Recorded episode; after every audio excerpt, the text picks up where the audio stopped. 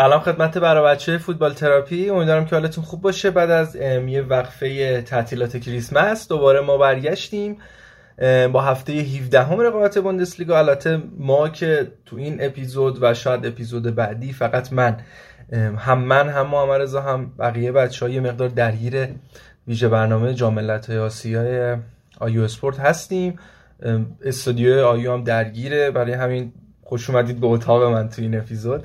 و امیدوارم که تو این اپیزودی که سعی می‌کنم جمع جور باشه بهتون مزه بده و این هفته رو بتونیم با هم بررسی بکنیم. سعی کردم رو 4 5 تا بازی مهم برم. بقیه بازی ها یه اشاره کوچولو بهشون می‌کنم و نتیجه که اتفاق افتاد. با بازی بایرن هوفنهایم شروع می‌کنم که جمعه هفته گذشته بازیش برگزار شد. بازی که بسیار دست بایر مونیخ بود. هوفنهایمی که از اون هیجان و نتیجه گرفتن خوب خودش در ابتدای فصل به خصوص تو زمین حریف فاصله گرفته و دوباره شده یه تیم میان جدولی که اصلا نتایجی که می‌گیره قابل قبول نیست و خیلی راحت داره بازیهاش رو میبازه. با اینکه تیم خوبیه حتی در برهای بازی هم خوب کار کرد و بایر مونیخ رو اذیت کرد.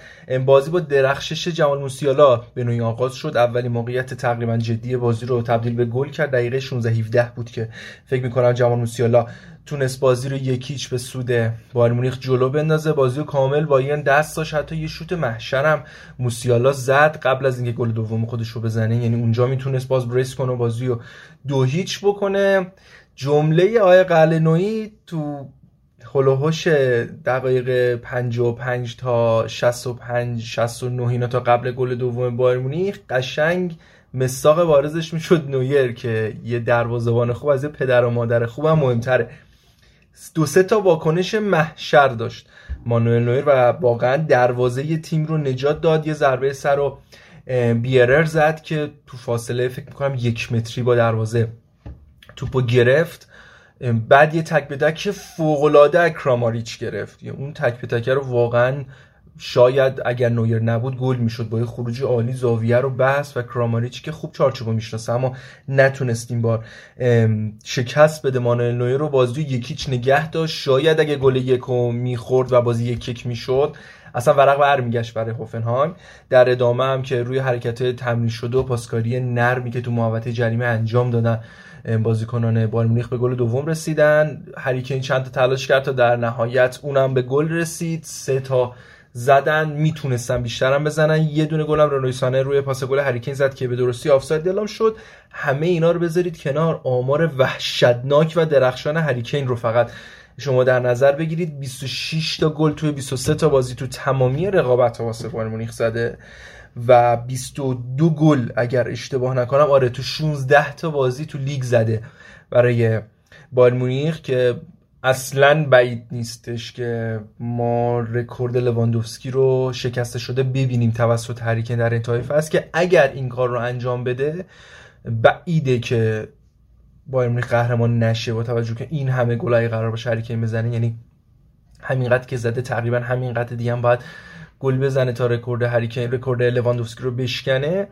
مگر اینکه لورکوزن دیگه عجیب غریب بازی بکنه. با بازیاش رو با نتیجه پرگل ببره. و اونور لورکوزن امتیاز از دست نده و قهرمانی رو را بایرن مونیخ در شرایطی به دست نیاره که رکورد هری کین رکورد لواندوفسکی توسط هری کین شکسته.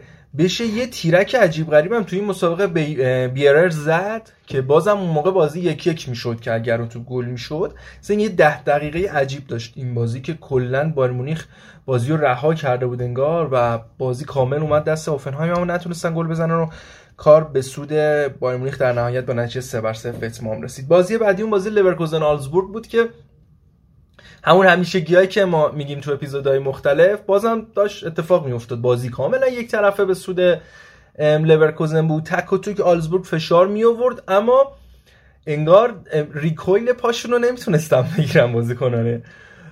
لورکوزن به خصوص فریمپونگ ضرباشون همش تو اوت بود. تا دلتون بخواد ضربایی زدن که کنار دروازه با اختلاف کم بیرون رفت این recoil رو که میگم طرفدارای بازی shooting مثل مثلا PUBG Call of Duty اینا می‌دونن که اصلا یه لگدی داره یه پرش تیری داره که با recoil رو بگیری. کاری که بازیکنان لورکوزن نتونه سر recoil پاشون رو بگیرن انگار. خیلی ضرباتشون بیدقت بود. انگار این وقفه یه مقدار روی تموم کنندگیشون اثر گذاشته بود. خیلی توپ زدن. یه پیوند برادری رو با تیرک دروازه بسته بودن بازیکنای لورکوزن خیلی تیرک زدن خیلی موقعیت خراب کردن. فکر می‌کنم فقط دو تا تیرک گریمالدو زد. هم دو تا تیرک هم تو این بازی. اصلا کلا این فصل خوب تیرک می‌زنن تیرک های عجیب غریبی هم زد. تیرک اولش اپوش محبتی یه شوت زد به سبک کاشتای کریس رونالدو که یه قوسی می‌گیره تو یهو میاد پایین. همون شکلی زد و بعد شانس بود که گل نشد. و اگر صدای ambiance ورزشگاه رو خوب داشته باشید موقعی که دارید اون صحنه رو می‌بینید یه صدای عجیبیتی تق صدای تیرک میاد. خیلی صحنه جذابیه که در آخرین لحظه بازی هم در نهایت موفق شدن. با گل پالاسیوس دقیقه 94 بازی رو یکیچ ببرن. برد دراماتیکی بود که لایق این بردن. به شدت بودن. خیلی زودتر از این هم گل می‌زدن که در نهایت با همون یکیچ بردنشون صدر جدول رو نگه داشتن. اما با باختن لایبزیش و اشوتگارد که به ترتیب بهشون می‌رسیم انگار داره از همین ابتدای نیم فصل دوم که هنوز واردش نشدیم رقابت قهرمانی دو قطبی لورکوزن بایرن میشه. بازی لایپزیش دقیقه هفت مسابقه کناوف یه گل زودهنگام می‌زنه به لایپزیش و اونها هم مثل لورکوزن تا حدودی می‌تونستن موقعیت ایجاد بکنن اما نمی‌تونستن گل بزنن. شرط تقریبا براشون مشابه بود. اوپندا خوب تو موقعیت گل قرار می‌گرفت اما خیلی ضربات پایینش رو بد می‌زد که حتی یه دونه ضربه تو محوطه جریمه. فکر کنم دقیقه 46 بود که هر جوری تو چارچوب می‌زد با توجه به جایگیری دروازه‌بان احتمالا گل می‌شد. اما ضربهش رو با آسمان کوبید و در نهایت لایپزیگ تو بازی که خیلی هم موقعیت نتونست در نهایت به وجود بیاره نسبت به لایپزیشی که ما ازش انتظار داشتیم و تیمو ورنری که ازشون جدا شده قرضی و رفته تاتنهام نتونست به این مسابقه برگرده و بازی رو یک هیچ باخت. باخت خیلی بدی بود بد جای باختن و اونها از یک آوریل به این ور تو خونه نباخته بودن. میشه دوازده فروردین خودمون که تو فصل گذشته هفته 26 م سه هیچ به ماینز باخته بودن.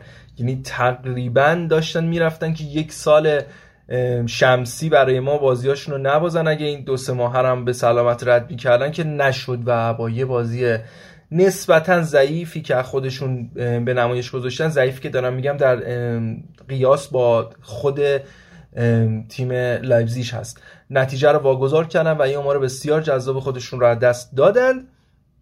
نکته دیگه راجع به ژاوی سیمونزه که قرضی از پی اس وی این تیم اضافه شده گفته میشه که شاید برگرده به پی اس وی و به تیم مطرحتری قرض داده بشه. تیمایی مثل آرسنال پیگیر او هستن که امکان داره تو این بازار نقل انتقالات زمستانی شاید ژاوی سیمونز رو از لایپزیش دیگه خارج شده ببینیم مثل تیمو ورنر که می‌تونه نکته بدی باشه برای لایپزیگ. خیلی سخت می‌تونه بهشون اجازه بده اما هر احتمالی هست برای این قضیه درصدش پایین البته ولی این شایعه ها حول محور ژاوی سیمونز هست و تیمایی مثل آرسنال که مهاجم لازم دارن بهشون لینک شده و باید ببینیم آیا پی اس وی قرارداد قرضی این بازیکن رو تغییر میده یا نه. اینم از بازی لایبزیش که با هم راجع بهش صحبت کردیم. بریم سراغ دورتموند دارمشتاد تیم محبوب خودم که بعد مدت ها یه بازی لذت بخش رو ازش دیدم و قشنگ بازی کرد انصافا تو این مسابقه و چرزیش با یه سری تعویض محشر نتیجه بازی رو کاملا برای خودش نگه داشت و برتری خودش رو پرگلتر کرد. یکی از نکات جذاب این مسابقه بازگشت جیدن سانچو با پیراهن دورتموند بود که قرضی دوباره از منچستر یونایتد اومد به دورتموند فعلا قرضی اومده بدون بند خرید تا برگرده تابستون. وضعیتش در منچستر یونایتد دوباره ارزیابی بشه. مشکلاتی که اون سمت در شرایطین سرخ داشت و بینظمی هایی که باعث شده بودش روی نیمکت بشینه. الان دوباره اومده توی ترکیب دورتموند قرار گرفته به شدت هم مورد استقبال هواداران قرار گرفت. یه پاس گل رو هم داد به مارکو رویسی که اون هم تعویزی اومده بود تو زمین. یعنی ترزیش سه تا تعویض عالی انجام داد. جیدن سانچو مارکو رویس به همراه یوسف موکوکو رو آورد تو زمین. رویس و موکوکو گل زدن. سانچو هم پاس گل داد که چی بهتر از این می‌تونه برای سرمربی باشه که سه تا پنج تعویضی که انجام داد. روی گل ها تاثیر گذاشتن. دو تا تعویض دقیقه 88 انجام داد. رویس و میگم رویس ام رینا و زوله رو به زمین آورد که بیشتر تعویضایی بودش که وقت بازی رو بخواد به نفع خودش تلف بکنه. یک اتفاقی که تو این بازی افتاد ضربه فیفر بود که فکر می‌کنم اگر ما مثل جایزه پوشکاش جایزه داشتیم به نام مثلا save برتر قطعا این save کوبل جایزش رو می‌برد. یه توپی رو گرفت که اونجا هم اگر این گل زده می‌شد بازی مساوی می‌شد و خیلی شرایط می‌تونست برای دورتموند به حاشیه کشیده بشه. باز اون جمله آقای قلعه‌نویی و بهترین دروازه‌بان خوب اندازه پدر مادر می‌ارزه از اینجور حرفا فوق بود. یعنی اصلا خود کوبل نتونست جلوی خوشحالی کردن خودش رو بگیره. یه super save محشر داشت که باعث شد دروازش باز نشه و در ادامه گل دوم سوم دورتموند بزنه. گل اولشون هم ازش نگذریم که باینو گیتنز شاید 70 80 درصد credit و ارزش گل رو باید به اون بدیم. با دو تا دریبل فوق العاده لب خط از مرکز زمین توپو برداشت دو نفر جای گذاشت. آورد تا محوطه جریمه. پاسش رو داد و یولیان برانت دروازه رو باز کرد. در مجموع بازی خوب و با کیفیتی بود برای دورتموند و تونست خیلی نتیجه مهمی رو کسب بکنه و با توجه به اینکه اشتوتگارت بازیش رو باخت لایپزیگ بازیش رو باخت کمی خودش رو به محدوده کسب سهمیه نزدیکتر کرد. بازی عجیب غریب این هفته گلادباخ اشتوتگارت بود که به نظر من اشتگارت لایق باختن این بازی هم بود و اصلا اون کیفیتی که ما ازشون شاهد بودیم و انتظار داشتیم و نتونستن توی مسابقه ارائه بدن. اشتوتگارت شاید فقط یه دونه توپ اونداو روی دروازه خطر جدی ایجاد کرد که دروازه ما توپش رو گرفت با درخشش رامین هک.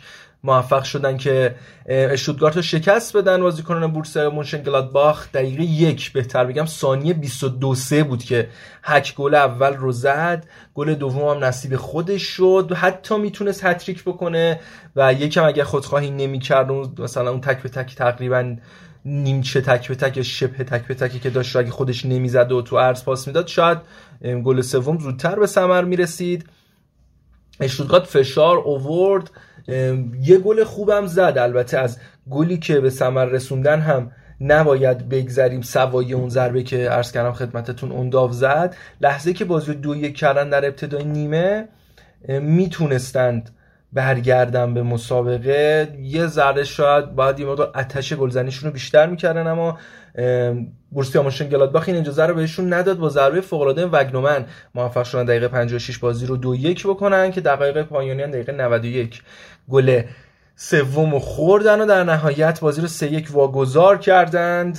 بازی که خیلی نامید کننده بود برای اشتوتگارت امتیازهایی که تو این بره از فصل داره فضای بین تیم ها رو عوض می‌کنه. ما همیشه داریم صحبت می‌کنیم که لیگ آلمان خیلی به هم نزدیکه. یه امتیاز یه امتیاز یه امتیاز. جا عوض می‌کنه. رده 16 و 17 با یه امتیاز می‌تونه تغییر پیدا بکنه. حتی با یه تفاضل گل می‌تونه جابجا بشه. اما توی صدر جدول و نیمه بالای جدول این اختلافه داره بیشتر میشه. بریم یه سری به جدول بزنیم. قبلش من نتیجه سایر مسابقات رو خدمتتون عرض بکنم. اگر اینترنت من یاری بکنه با هم. و من بتونم برگردم روی صفحه لیگ. خب توی این هفته بیام بر حسب لیگ هفته 17 هم کلن با هایدنهایم بازیشون یک یک مساوی شد. ماینس و وولفسبورگ هم با نتیجه مشابه بازیشون یک یک به پایان رسید. فرایبورگ و یونیون برلین صفر صفر شد. بخون وردر برمن بازیشون یک یک شد. سوای بازی هایی که راجبشون صحبت کردیم. همشون یعنی بغیر از بازی های تیمای بزرگ که برنده داشت یا باختن یا بردن بقیه تیم ها مساوی کردن بازیاشون رو. نتایجی که خیلی به درد هیچ کدومشون نمی‌خورد. رقابت بین تیمای وسط جدول و پایین جدول بود اکثرا که زور هیچ کدوم به همدیگه نچربید و نتونستن از هم پیروزی رو کسب بکنن و سمتیاز رو بگیرن. برم سراغ جدول و باورتون نمیشه چقدر صفحه کم حجمی رو اینترنت من نمی‌تونه لود بکنه و باز نمی‌کنه و عجیب غریبه برای خود من که چرا من نمی‌تونم من این سفر رو داشته باشم. خب خدا رو باز کرد. از پایین جدول شروع بکنم. تو رده 18 هم 17 هم و 16 هم به ترتیب دارمشتاد کن و ماینز. با 10 11 11 امتیاز از 17 مسابقه خودشون قرار گرفتن. یونیون برلین یه بازی کمتر داره. در رده 15 همه با 14 امتیاز که اون بازیش هم با بایر مونیخه. یعنی می‌تونیم احتمال بسیار زیاد بدیم که بازی رو میبازه.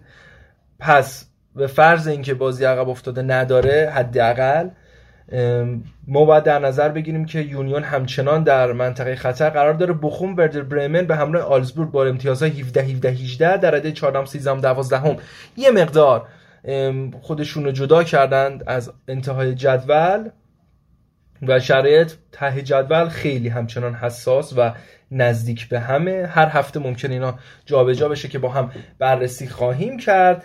وسط جدول از هفتم تا یازدهم فرایبورگ هوفنهایم هایدنهایم بوروسیا مونشن‌گلادباخ وولفسبورگ و همراه آگزبورگ هستند که از فرایبورگ بخوام بگم 25 24 21 20 20 و در نهایت آگزبورگ رده 12 همی 18 امتیازی هن. یعنی وسط جدول هم خیلی به هم نزدیکن بعد از یک سمت دیگه شما به قضیه نگاه بکنید گلادباخی که رده دهمه 20 امتیاز داره. دارمشدی که رده 18 همه 10 امتیاز داره. یعنی رده 18 هم و دهم کلا با هم شاید 4 تا بازی اختلاف دارن. 10 امتیاز با هم اختلاف دارن. یعنی خیلی این جدول می‌تونه تو 10 تای پایینی اختلاف توش ایجاد بشه. اما بالای جدول رقابت برای کسب سهمیه هم داغه.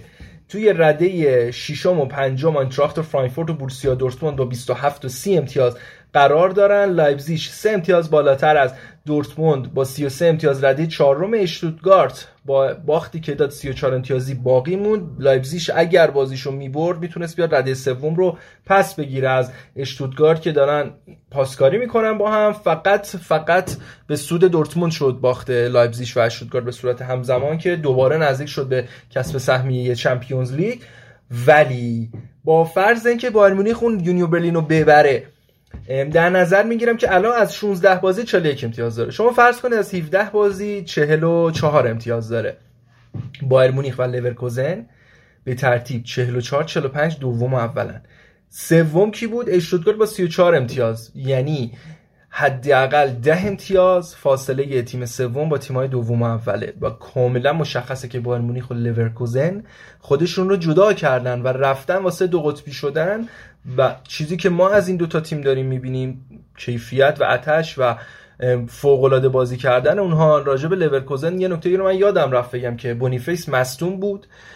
چند تا بازیکنانشون مثل تپسوبا رو دادن به رقابت های ملی و در دسترس نیستن. پاتریک شیکی که فیکس بازی کرد و خیلی خیلی ضعیف نه. متوسط بود. یه تک به تک خیلی خوب از دست داد. یعنی تو روزهایی که حتی یه سری بازیکناش رو نداره و یه سری بازیکناش بد بازی می‌کنن باز هم می‌بره و بایر مونیخ هم شرایط نسبتا مشابهی رو داره.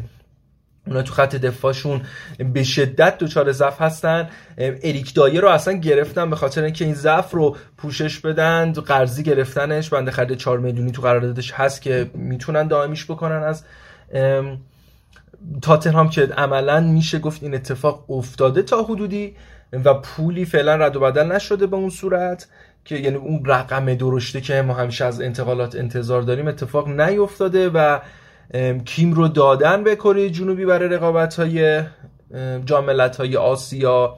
باید ببینیم در ادامه آیا مسئولیتی به وجود میاد نمیاد و در هر صورت به چه شکل رقابت جذاب بوندسلیگا شکل خواهد گرفتین از هفته 17 هم خیلی خیلی جمع و جور.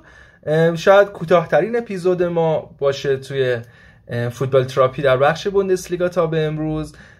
ببخشید که یه مقدار هلولی شد یه مقدار شاید خلاصه وار شد. یه مقدار امیدوارم که بتونید ما رو درک بکنید که درگیر هستیم و شلوغ هستیم برای جاملت های آسیا. آفریقا در کنارش. خب هم پخش همه بازی های رقابت های دیگر رو هم داریم.